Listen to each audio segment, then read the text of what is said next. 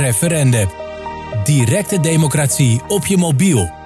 Op 17 en 26 januari 2023 debatteerde de Tweede Kamer over de afbouw van de salderingsregeling voor kleinverbruikers van zonne-energie, met als doel om de huidige salderingsregeling, die bedoeld is om het gebruik van zonnepanelen te stimuleren, geleidelijk af te bouwen vanaf 2025 tot nul in 2031. De regeling staat huishoudens toe om de elektriciteit die ze opwekken en terugleveren aan het net te verrekenen met hun energieverbruik. Dit betekent dat voor elke kilowattuur die ze terugleveren aan het net, ze 1 kilowattuur minder in rekening gebracht krijgen op hun energierekening. In de voorgestelde wijziging zullen huishoudens nog steeds een vergoeding ontvangen voor teruggeleverde energie, maar deze zal niet meer volledig worden verrekend met hun eigen verbruik, wat resulteert in een geleidelijke vermindering van het financiële voordeel. Het debat concentreerde zich op verschillende kernpunten.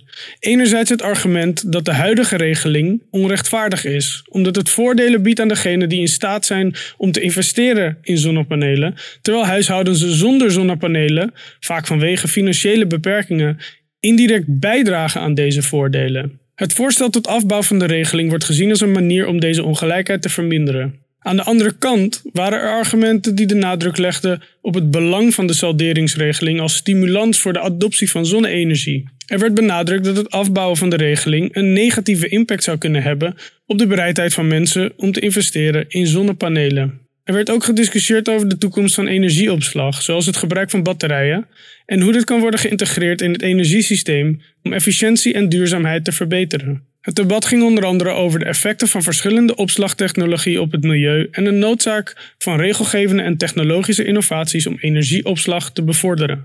Tot slot, het wetsvoorstel zou ook een vergoeding realiseren voor de teruggeleverde stroom die niet meer gesaldeerd kan worden, waarmee de belangen van zonnepaneelgebruikers worden beschermd. Dit wetsvoorstel werd op 31 januari 2023 met de 89 voorstemmen aangenomen.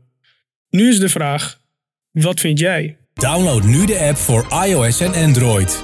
En herwin je waardigheid als burger van een soeverein Nederland. Referendum. Laat je stem gelden. Altijd.